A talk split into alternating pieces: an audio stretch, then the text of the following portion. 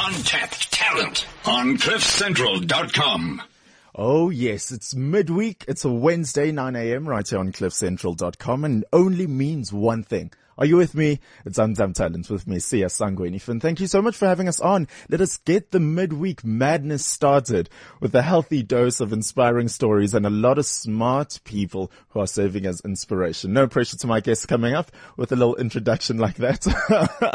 but I'm very, very excited to have them on. So this is what I'm talking about this week. You know, you and I, we're with this together. We'll be talking to Gavin and Richard from the band Lunatic Wolf as they'll be talking about their career thus far, how it's been like and their plans for the future, and of course the simple thing of how they actually came up with a name like Lunatic Wolf. So that'll be very interesting to hear. And then starting myself off, um, i have, I actually have the 2014 Rising Star Award winner in the entrepreneur category, Harry Welby-Cooke. So first of all, it's already quite an achievement and a half to have a title like that, but he absolutely believes in what the Rising Star Awards are all about, as I do myself. And so we'll be talking about that in just a little bit. But of course, you know that I'm always with you in this and I always want you to add into the conversation conversation. And you can do so by tweeting us at cliffcentral.com or my personal Twitter account is at Sia underscore SF. Or, um, you can also call us 0861 189 and then our trusty WeChat. Official account is Cliff Central. All you have to do is tap connect and then message to screen. And your message can pop up in front of me and I'll be able to read it out. Now listen, on that WeChat note, this is very, very exciting. You know, I'm one to be very sentimental I post up pictures and I frame things and I write notes and I always weep and shed a tear of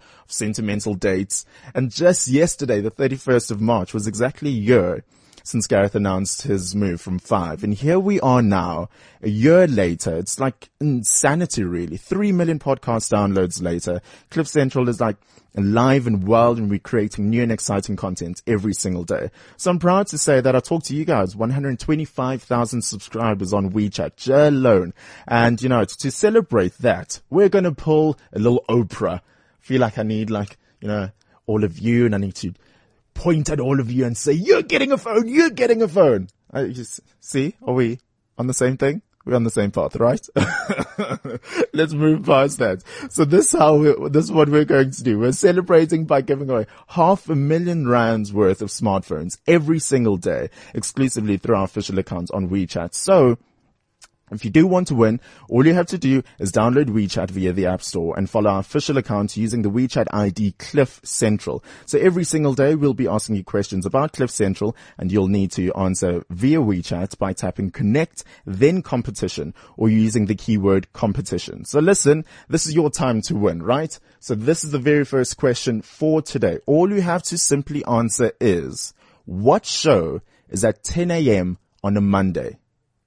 Sit with it a bit, think about it.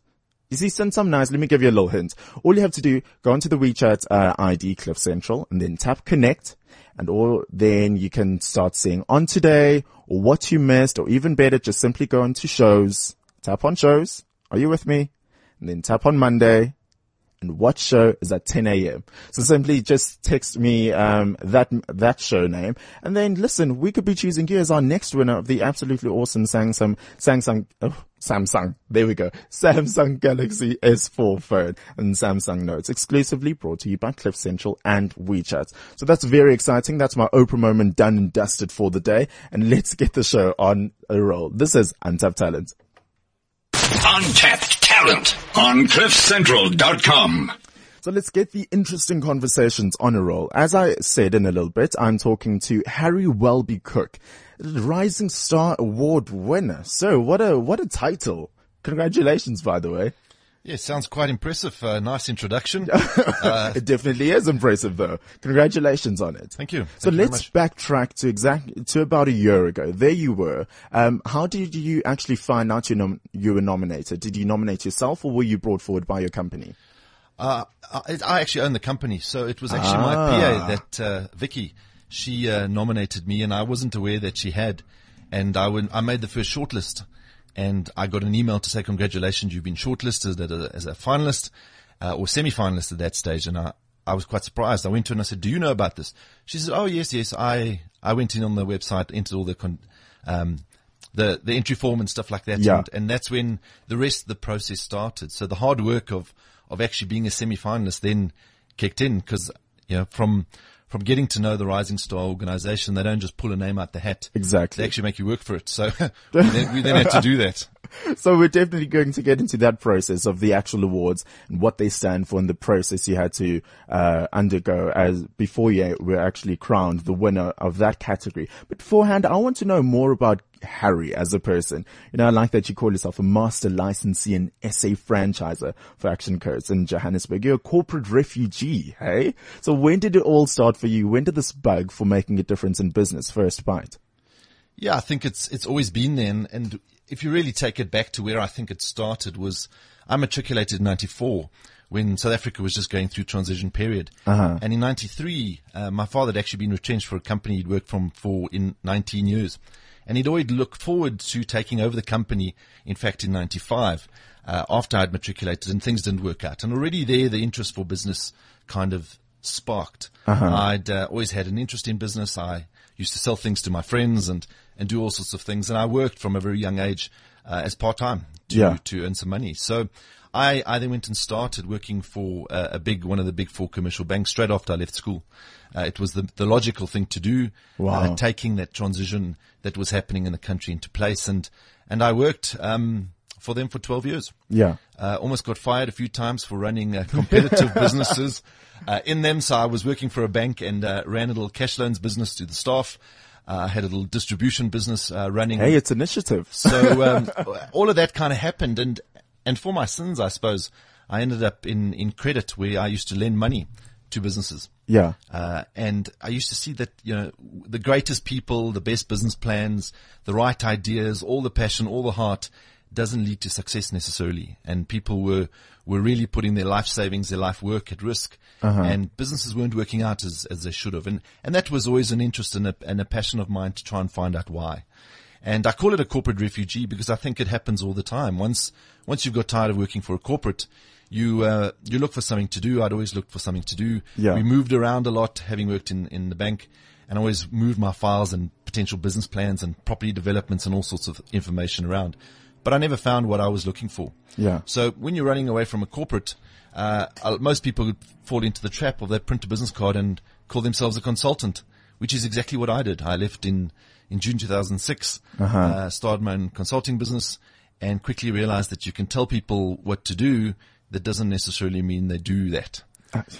Yeah. So we all know That things we we, learned the hard doing. way. Yeah, Yeah. We, we all know the theory of what we should be doing, but we don't get around to ever doing it. And I'd researched coaching as an option to say, right, the consulting business, we can tell people what to do. Uh-huh. The coaching, we can actually help them implement. Uh, and then by default stumbled across uh, an international brand action coach that was looking to come into South Africa. Uh, people always say, you know, you, you're lucky or you, you fall into, into luck or the right place at the right time.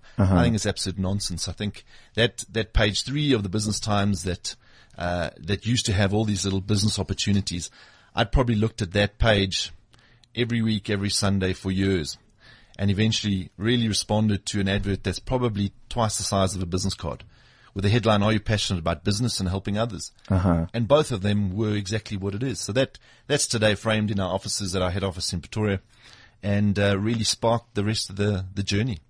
Let's go back to Harry, just starting off, straight after school and now working for a major bank. What was your vision for yourself going into the corporate world? Well, there's a fine line between arrogance and confidence, and uh, most people my whole life have said that I err on the arrogant side. Oh, But no. it, it started with the interview that I went for, uh, and I was sitting in this in, in the admin manager's uh, office in, in this bank, and uh, typical old style, you know, very formal scenario. He was grey, fifty something, conservative, and he said to me, "Where do you see yourself in five years?" And I just turned eighteen. I was looking forward to matric holiday, and I said, "Well, your seat looks pretty comfortable." And he At almost 18, you were able to hold your own, stare down the manager, and basically say, get off your seat because I'm taking it in a, in a That's bit. what I said. I said five years, and he said, "Well, you know, he almost fell off his chair." Yeah. and he said, "No, no, you obviously, you obviously don't understand banking because it takes years and all the rest of it." I said, "No, no, for me, five years. That'll be it." What did you know at 18? Uh, I'd like to think a hell of a lot, but Okay. probably not much. probably not much. Typical 18 year old. I think I'd, I'd had a lot of exposure to a lot of different things. Yeah. Um, I, I did everything that was able to be doing. Yeah. Everything that I had to do that I didn't have to do schoolwork was great for me. So I played every sport there was, every cultural activity there was. So I had a, had a really broad, I think, frame of reference, which probably aided that a little bit. Yeah. Uh, and I said to him, that's what's going to happen. And he said, okay, well, you know, eventually they phoned me back, come for another interview. And they said, can you start on the 1st of December? And I said to him, absolutely not. And he said, why not? Yeah. I said, I write the last exam. I can't remember. I think it was the 26th of November or something. I said, I've been going to school for 12 years. I'm going on holiday. and I'm first going on matric holiday. And then I've committed to work at Edgar's. I worked at Edgar's at the watch counter. Yeah. Uh, over Christmas and New Year's. I said, I'll start in the new year. A- And again, he kind of took a step back and said, but we're offering you this job. I said, I'm very happy for you. Yeah. But I'm first going on holiday and then I've made this commitment already and then I'll start in January.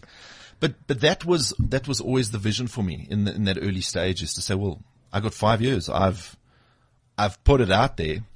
Uh, you can't just make a statement like that and not back it up. And, and I did everything in my power to back that up.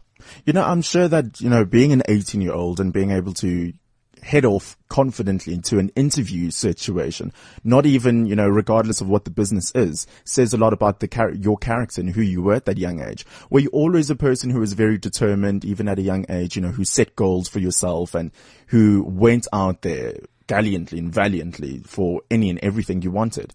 I think I was always like that. I don't think it, it's, it is something that maybe you're innately born with. I think it's also something that's molded. Yeah. I was, I was very fortunate to, to go to good school. I had good mentors at school. Uh, I had parents who, who were probably a little, little bit more or less conservative than parents at that age. They, they, they encouraged, uh, debate and challenge and stuff Oh, like wow. that. Uh, many a time at 12 o'clock at night, my mom used to walk down the passage and say to my dad and I, listen here, the two of you better shut up and go back to bed now. Because nobody's going to win this argument, but we would have debates. I think that, that definitely was part of it, but I'd always set goals, you know, it, I laugh at my son today. He, he now sets a goal around his birthday present and how many friends must he invite against what kind of money that he'll get as a Christmas present. Oh, it was a birthday present. Then he Yeah. can buy what he wants.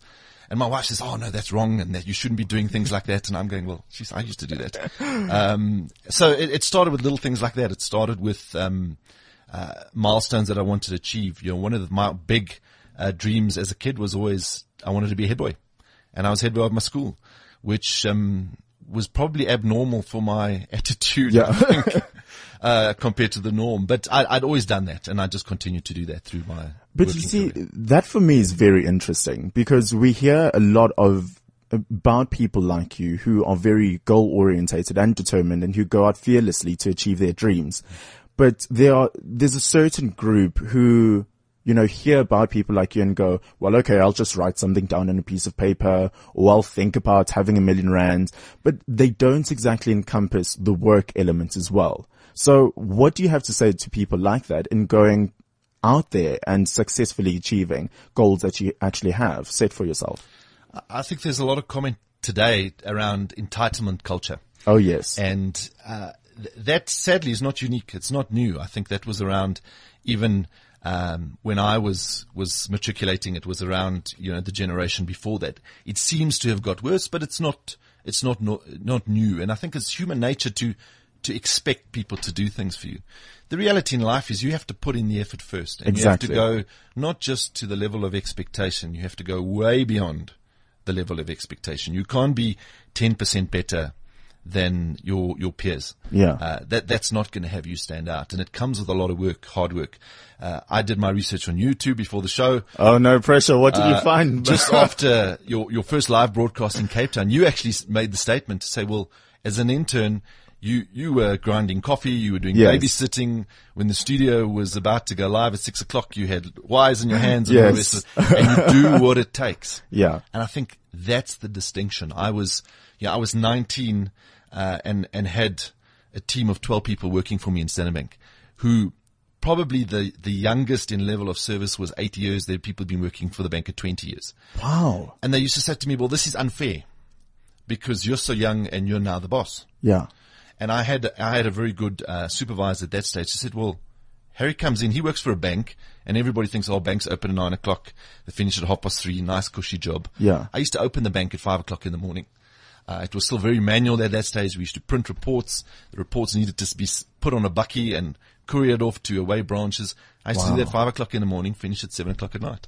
And I did that literally, literally for the, probably the first three, four years. Um, when I was in credit, I remember one, one evening in particular, it was half past ten at night. I was still sitting, sorting out, um, proposals and business plans and getting through. And what is your motivation, Joe, during that time? Well, it, it was just the job needs to get done, and it needs to get done not just to the level of expectation for more than that, because I knew, and I'd already seen it, and I think this is this is often what where people they start, but they back off too quickly. Once you start putting in the effort and you see that the effort is rewarded, because it always is, you have to maybe see it in a smaller format, but the extra effort is rewarded. Once you start seeing that, you should actually put in more effort. And what a lot of people do is they put in a bit of effort, get a little bit of pat on the back, and they go, "Oh well, great, I've arrived. That's enough. I can Yeah. go back to 80 to 90 percent effort." It's not good enough. You have to put in that concerted effort and really stand out. So Harry, how does someone like you deal with mediocrity? Or people who settle for mediocrity? very difficult. Very difficult. Um, you know, my, my wife actually put it very well the other day. She said, you know, if you look at, at things that happen in an office, Yeah. and when you put people together, there's always things that happen in an office and a little bit of politics and a little bit of issues, you know, maintenance issues that need to be sorted out. And, and she was talking to, to friends of ours and she said, you know, whilst I've learned to deal with that in a very professional manner and uh, be a lot more emotionally intelligent, I think that that's come with with a lot of hard work and experience as well. Uh, it drives me mad. I- just get on with it. You know, why do we allow these little things to to trip us up and become the interference? And people complain about the realities of the economy or the country or crime or yeah, that's all real. Yeah. and one doesn't negate its its impact. But so what? It's the same for everybody, and yet there's still people around us that succeed. So, if you have to temper the information you get uh, that's negative, if it's tripping you up and it's becoming a focus for you, then stop reading it. Stop buying the newspaper. Stop listening to the news.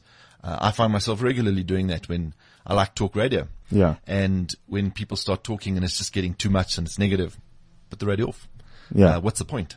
So you, you, you have to keep working at it. And I think that's the same for me. I have to, I have to keep working at it. I remember, um, sitting in a boardroom when I was, when I was still at the bank and, uh, a director of the company turned around after a bit of a outburst on my part and he said, well, are you aware of what emotional intelligence is? I said, yes, EQ. Everybody knows EQ. At that stage, Daniel Goleman's book was the, the big flavor of the month. I said, of course. He says, well, maybe you should learn some.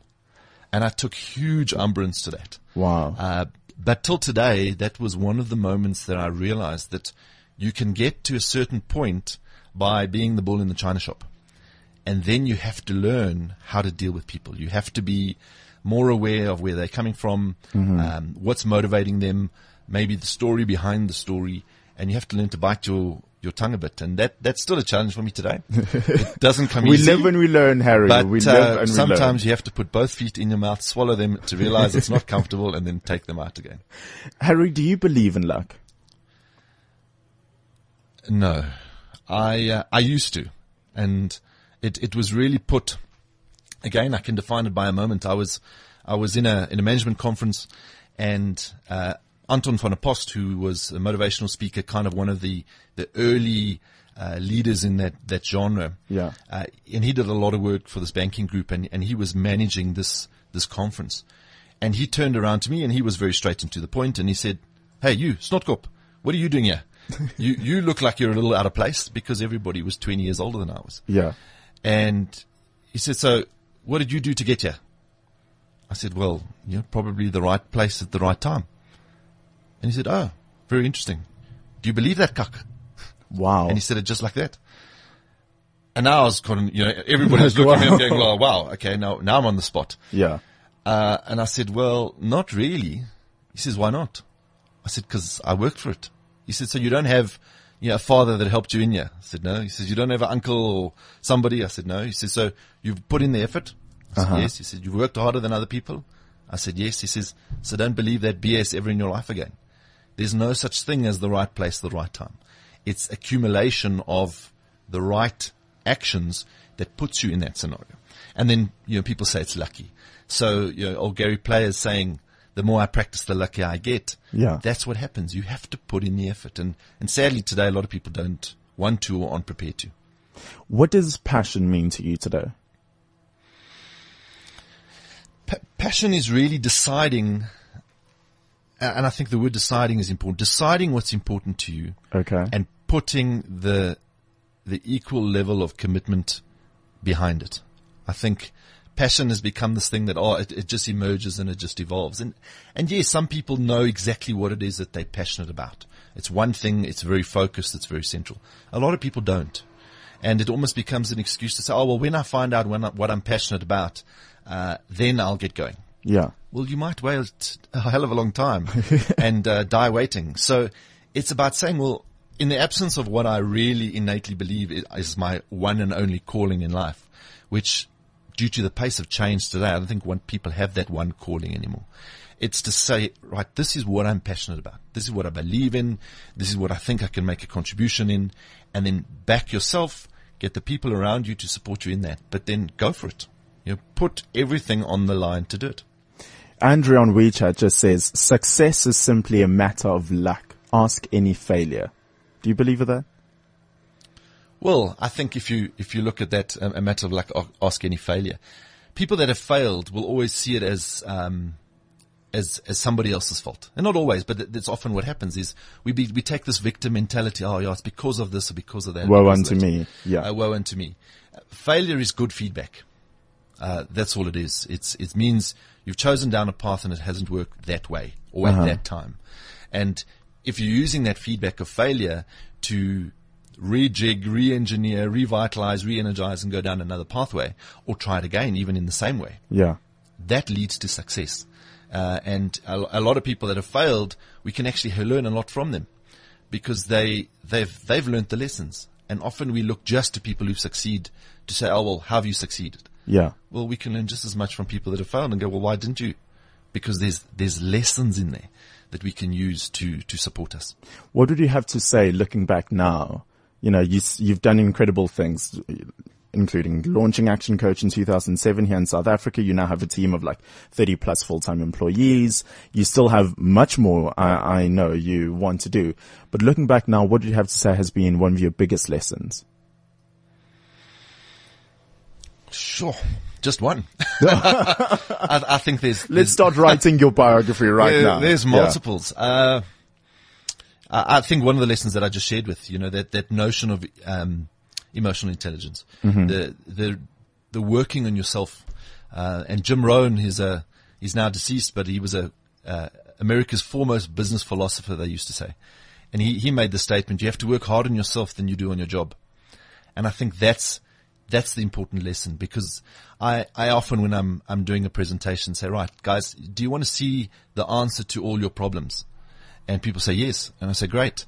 Take out your right hand if you're right-handed, raise it to your mouth, move it left and right.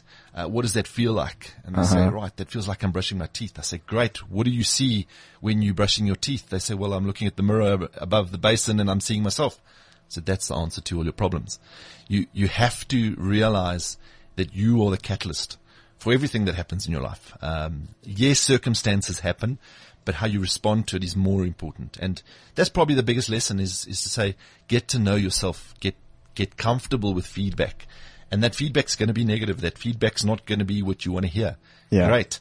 Don't let it change you, but let it mold you. And that's probably the biggest lesson. Whew, don't let it change you, let it mold you. Yes. so listen, here Harry stands. You know, he's a writer for magazines. He's, you know, appears in business publications here and there on radio and TV. He's a devoted husband. He's a father to a tribe. he loves the outdoors. Where does Harry see himself in the future? Well, my my ultimate goal um, is a company called Legacy Brands. Okay. Uh, it's it's still in its formulation phase, but it's effectively the famous brands um, of business services. Because the sad thing about business today is everybody's talking about entrepreneurship. Everybody's talking about going into business. Yet we're good at what we do or what we know. We don't know how to run a business. That's just the reality of life. And if you look at doctors, doctors are a good example. They have probably the best education um, anywhere in the world. You know, South Africa, no different. Doctors have really good education. They must go through postgraduate studies. They do uh, internship years. They do continuing professional development. All of that. Yeah. Yet the bulk of them end up running their own business. They got no idea how to run a business. Yeah. And they, I often joke with them, the, the lawyers are a little bit more sensitive, so the lawyers are fun to poke at too and say, you go through all this hard work, you take the youngest, best looking person you can find, you put them at the front counter and you say, right, yeah, you run the business, let me see patients or let me see clients. And, and today, if you look at our problems in South Africa around unemployment, the, the only saving grace is going to be employment. Yeah. And then we look to government and corporate to fix that. Their economic models are such that they will not employ more people.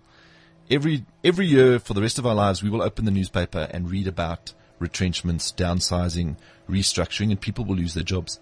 So, so we have to do more around empowering people to run good, sustainable, successful businesses because they will employ people, they will pay taxes, and they will be the growth that we need to see in this country. And this company will ultimately, no matter what profession you are, no matter what area of passion, we use the word just now, passion you have, Uh-huh. there will be a business opportunity for you to help and guide you to be successful at that. So with that said, what did winning an award such as the 2015 Standard Bank Rising Star Award mean to you? Well, well again, as I, as I shared the story, it was a little bit unexpected because Vicky had nominated me, Uh-huh. uh, went through the process, uh, went through the interview process. They grill you. Uh, there's a panelist of five people. There was people around me very nervous by this little case study that we needed to present. And we probably ran half an hour over my interview with the panel of five, uh, uh, adjudicators Yeah. because we were just having such a meaningful discussion and debate, I think. And once I'd left there, it was almost like a lot of things in, in my life. I just realized that, well, yeah, I'm probably going to win this award. Oh, That- really? That's just the feeling I had. And, and, it- and I've learned to be a little bit more humble over the years and everybody say, oh, you're going to win that. You, you're guaranteed to win. I said, no, no, no, let's just, you know, let's Yeah. just see how it goes. But I went into that evening very confident. I, I, I'd, I'd given my best. I'd had a great interview, um, went through the process. And yeah, as I said, I've got to know myself. I know what I'm comfortable at. I know what I'm good at. And when we went up onto the stage, all of us. And when they announced the, um, the award, it was still a big surprise. It, Yeah. There was some really good candidates, uh, as, as finalists with me up on the stage. The, the sad thing was that as soon as the, the name was, um, drawn and I went forward for the award, these poor buggers all had to leave the stage, and I was Oh. like, "Well, geez, that's quite depressing." Uh, but it, it it was a nice uh, a cherry on top for a lot of hard work. It was uh, a little bit of emphasis to say you're on the right track. Uh, you, you've done great so far, and I think that's that's all an award does. Yeah. is it gives you a little bit of recognition of the journey to date. It by no means dictates your future, and it still means that great, you might be on the right track, but now you need to ramp it up more. Now you've you've actually got some publicity, you've got more eyes looking at you. Yeah. I'm on Sia's show today. People are saying, well, geez, what's this all about? So even more pressure, uh, to go make it happen. And that's, that's all it is. No, but it's it's definitely fantastic, and I totally believe in these awards. And uh, I always think, just as you said, it's a pat on the back, shining spotlights on great people who deserve the recognition is not a bad thing at all. So you know, thank you so much for being on this morning, Harry. It really means a lot. And as a proud supporter of the Standard Bank Rising Star Awards, you know, I just want to implore you once again, just know that nominations are now open for the fourth annual awards. You know, they recognize, and inspire, and celebrate young South African individuals between the ages of 28 and 40 who've made outstanding contributions to the organizations and the future of the nation as a whole. So if you want any more information on it, all you have to simply do is go on to www.risingstar.co.za. Harry Welby-Cooke, thank you so much for joining me this morning, the 2014 Rising Star Award winner. That's, that will forever and always define you until you go on and achieve even, even greater things. Well, there's the, there's the challenge. But yeah, thanks for, for having me. And I think just to, to confirm what you were saying, it, it's a great program. Oh, yeah. It, if you've got staff, uh, please nominate them. You know, Yeah. It, it really is what people need in those formative years of their career or their businesses to, to get that cherry on top. Um, Yeah. And the process that you go through of the application, the assessments, the interviews, that in itself is of value to somebody, even if you don't win the award. So I really encourage people to go to the website, find out more about it, and definitely nominate those rising stars. Let's definitely go out there and make a difference. This is Untapped Talent on cliffcentral.com. On radio. On radio. More of the good stuff. CliffCentral.com.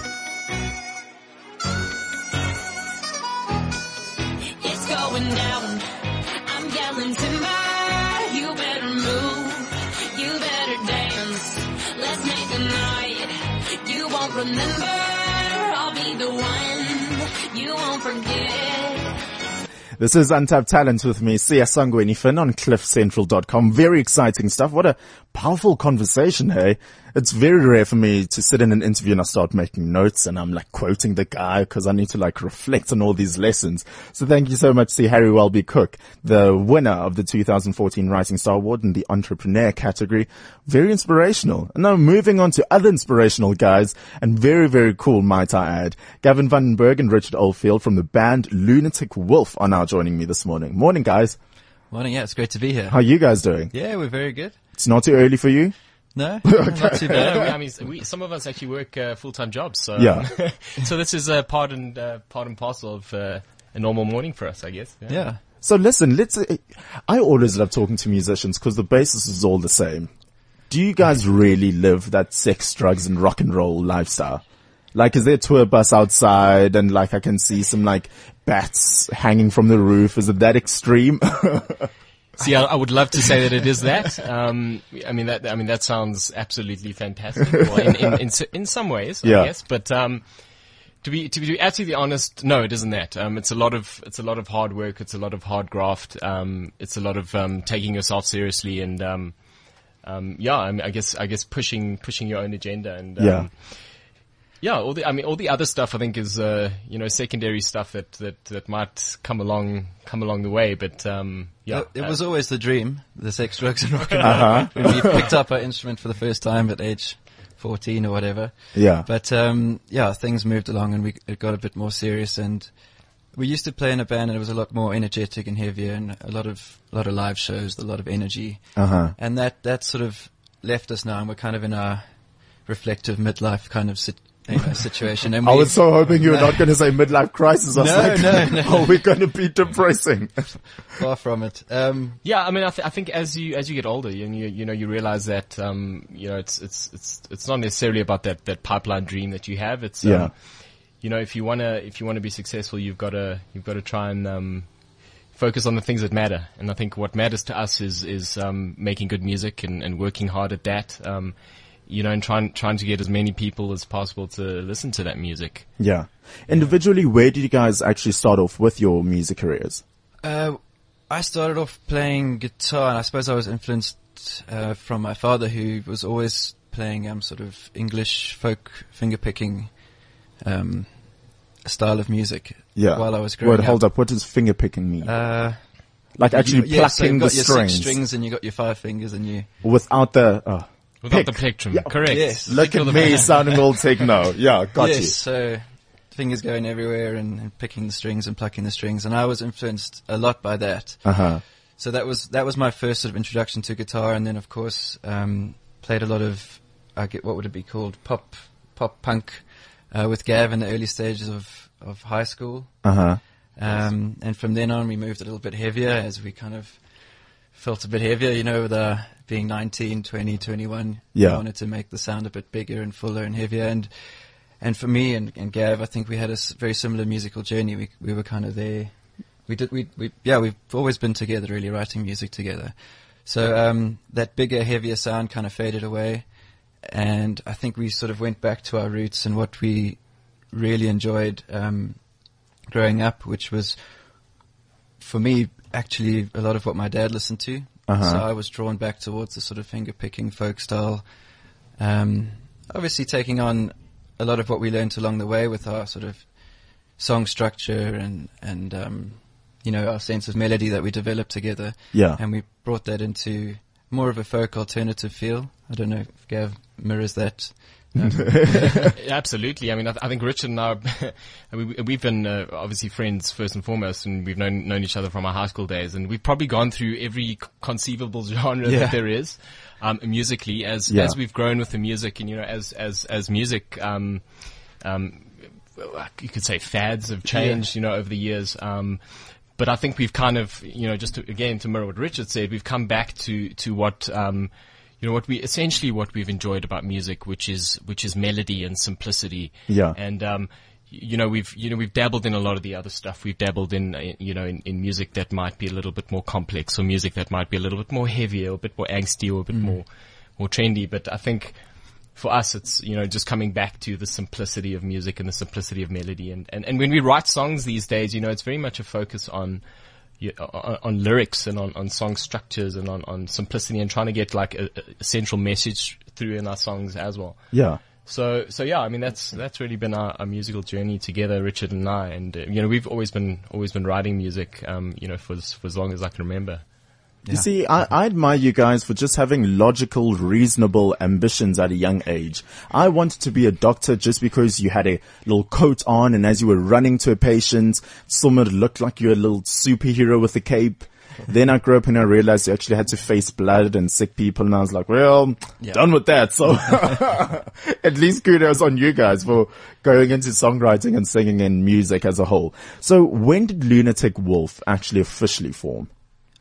Sure. Um, when did it form? Two years. Well, it started off Lunatic Wolf, I guess, as Lunatic Wolf, because I mean we've been in projects together for a number of years. But as Lunatic Wolf, we took about two years to write the album, Yeah. um, and that was Gavin and I getting together um, at my house and sitting in our garage and in my bedroom and with a computer and You a see, so at least you do have that rock star lifestyle element. you were a garage band. We were a garage band and we were pretty much giving up our evenings, you know, to, to, to put this album together. Yes. Um, it, it was very rock and roll, you know. Richard and I sitting, sitting in a garage, um, with a glass Drinking of wine. non-alcoholic drinks. With your a mother giving you a curfew. There's a glass of wine or two involved. Um, but yeah, um, yeah, I think it's, yeah, it's been, it's been two years of, of, of writing this album.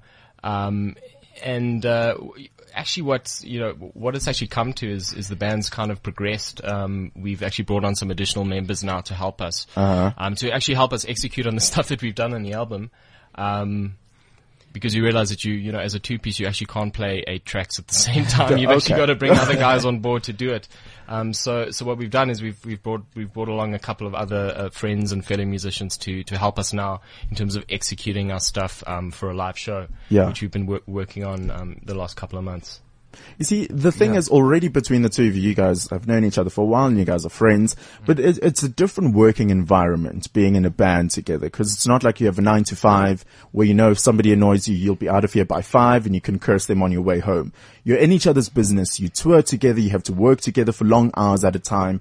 How do you, where do you draw the line rather of, you know, now we're being professional. Now we're having a good time. Now I can be annoyed, but I have to complete the song.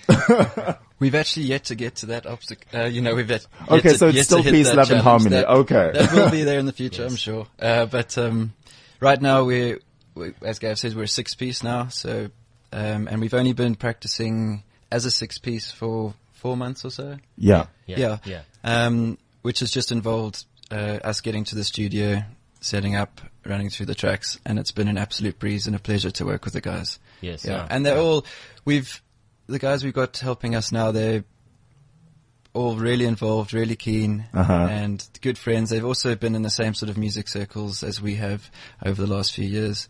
Um, we've watched them play live in many bands. They've watched us play live, so we, yeah, we know each other, and I think it's it's just yeah, it, it all kind of had to come to a head, and we've we're we're kind of the guys who've just stuck at it and Yeah. all sort of moved towards the same sound, and and here we are together, all all playing, and really happy to be working on this project. Yeah. So with that introduction, here's a little product of your work relationship, the peace, love and happiness and harmony, right? it's your, one of your songs. It's simply titled Sure as Hell. Here we go. It's by Lunatic Wolf.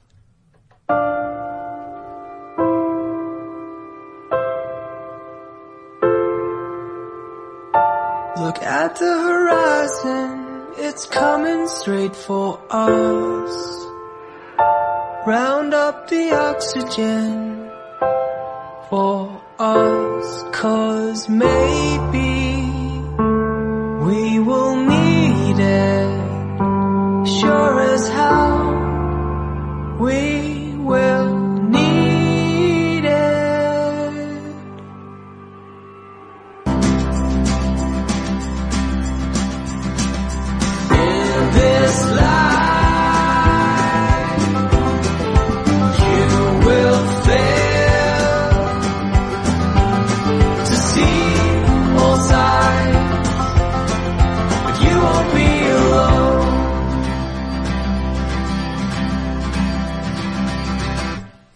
Sure as Hell by Lunatic Wolf. Listen guys, uh, I have to ask, where does the name Lunatic Wolf and then the title Sure as Hell actually come from?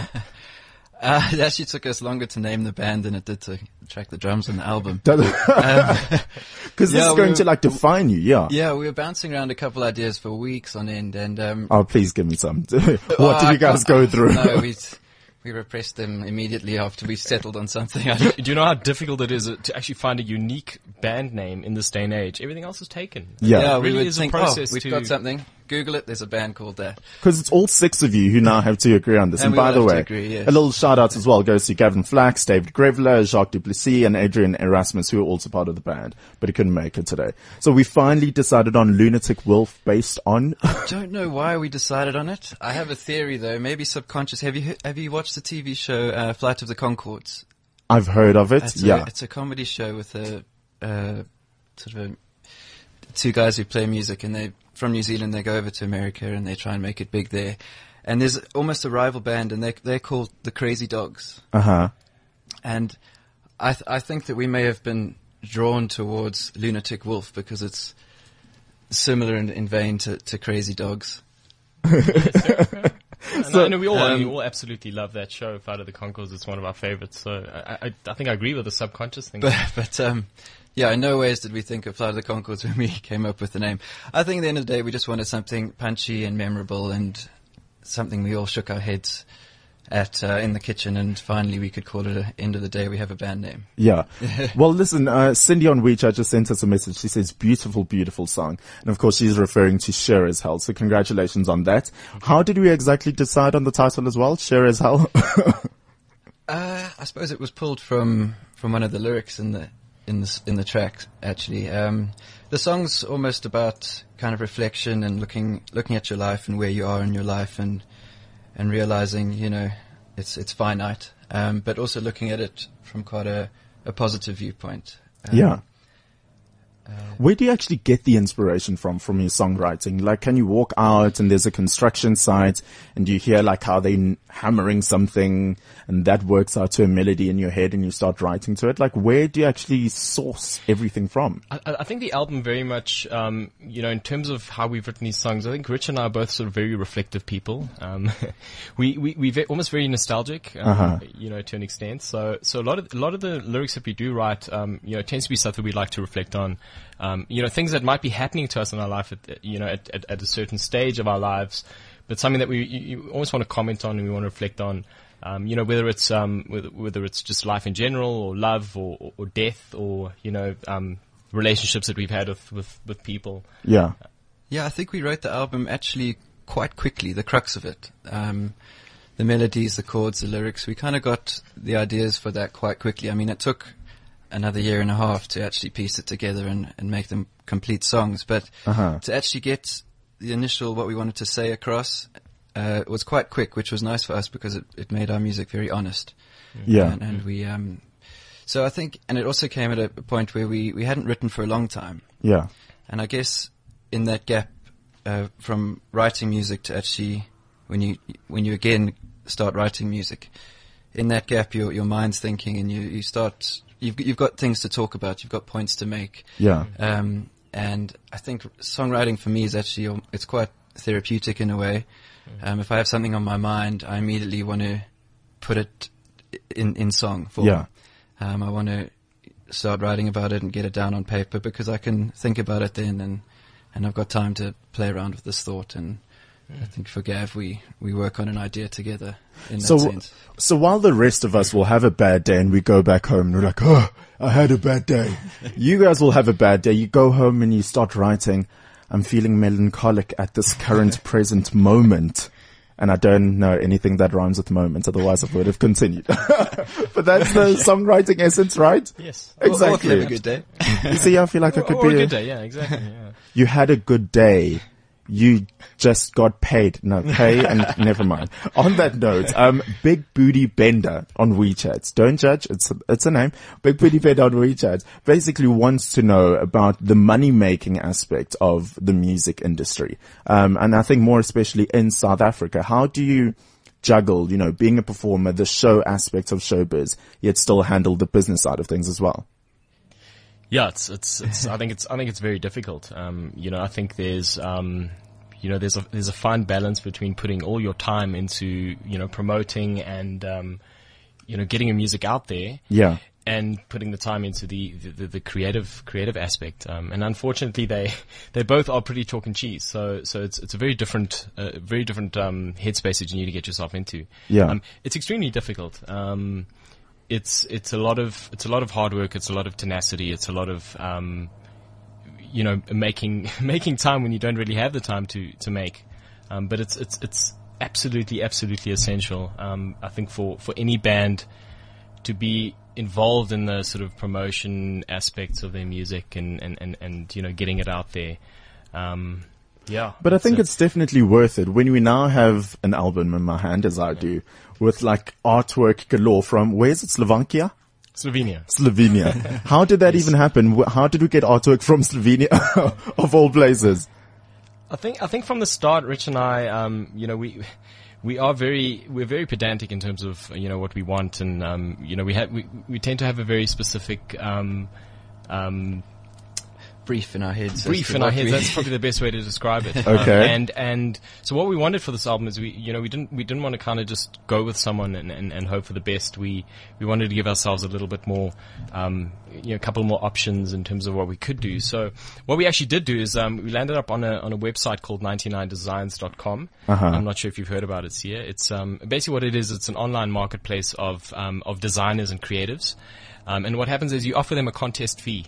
Yeah. Um, you put a you put a design brief together, you put some requirements together for what you want, um, and you offer them a contest fee to to design this album. And we were lucky enough to have about 250 entries. Um, and very, uh, very we- cool. We, we narrowed it down to about five at the end.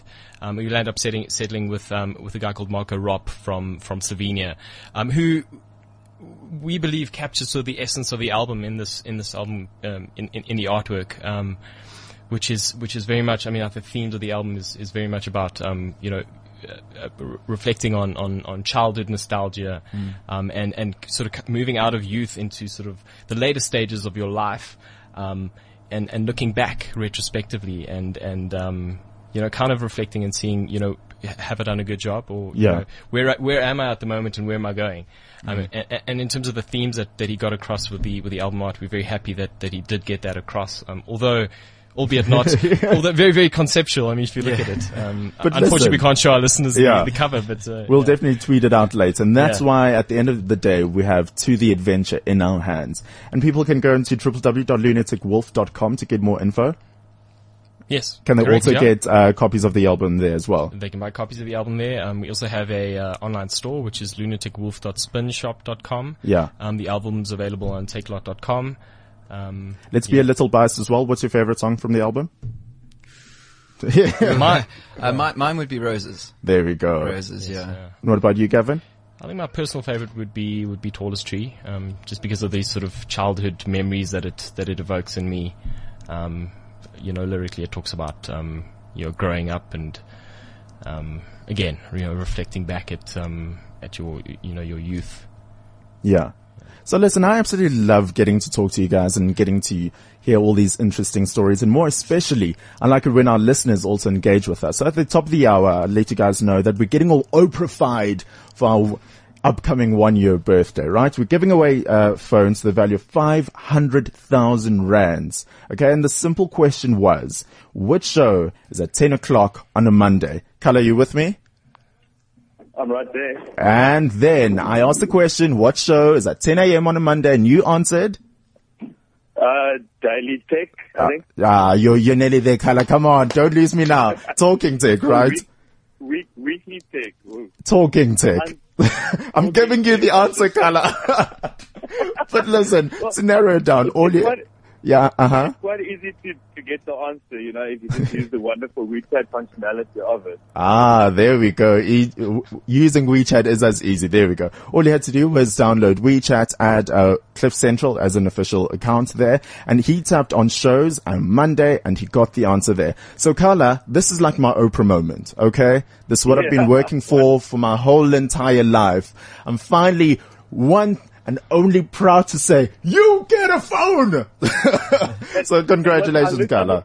I looked, I looked under my chair a few times and there was nothing there. But you, Oh, oh, right. Make Oprah very proud. well, listen, we're like choreo to it, and then you can put it under your seat, and you can have an Oprah moment all by yourself. But thank you so much for listening, hey. office The whole time. Thank you very much. Fantastic. Enjoy the Samsung Galaxy S4, courtesy of WeChat and Cliff Central. Have a good day, hey. Thank you very much. Uh, keep on doing what you're doing. Fantastic. Thanks, Kala. And more especially thanks to my guests as well this morning on Untapped Talent. To Gavin and Richard, what awesome, awesome guys. Uh, on Twitter, at Lunatic Wolf Band.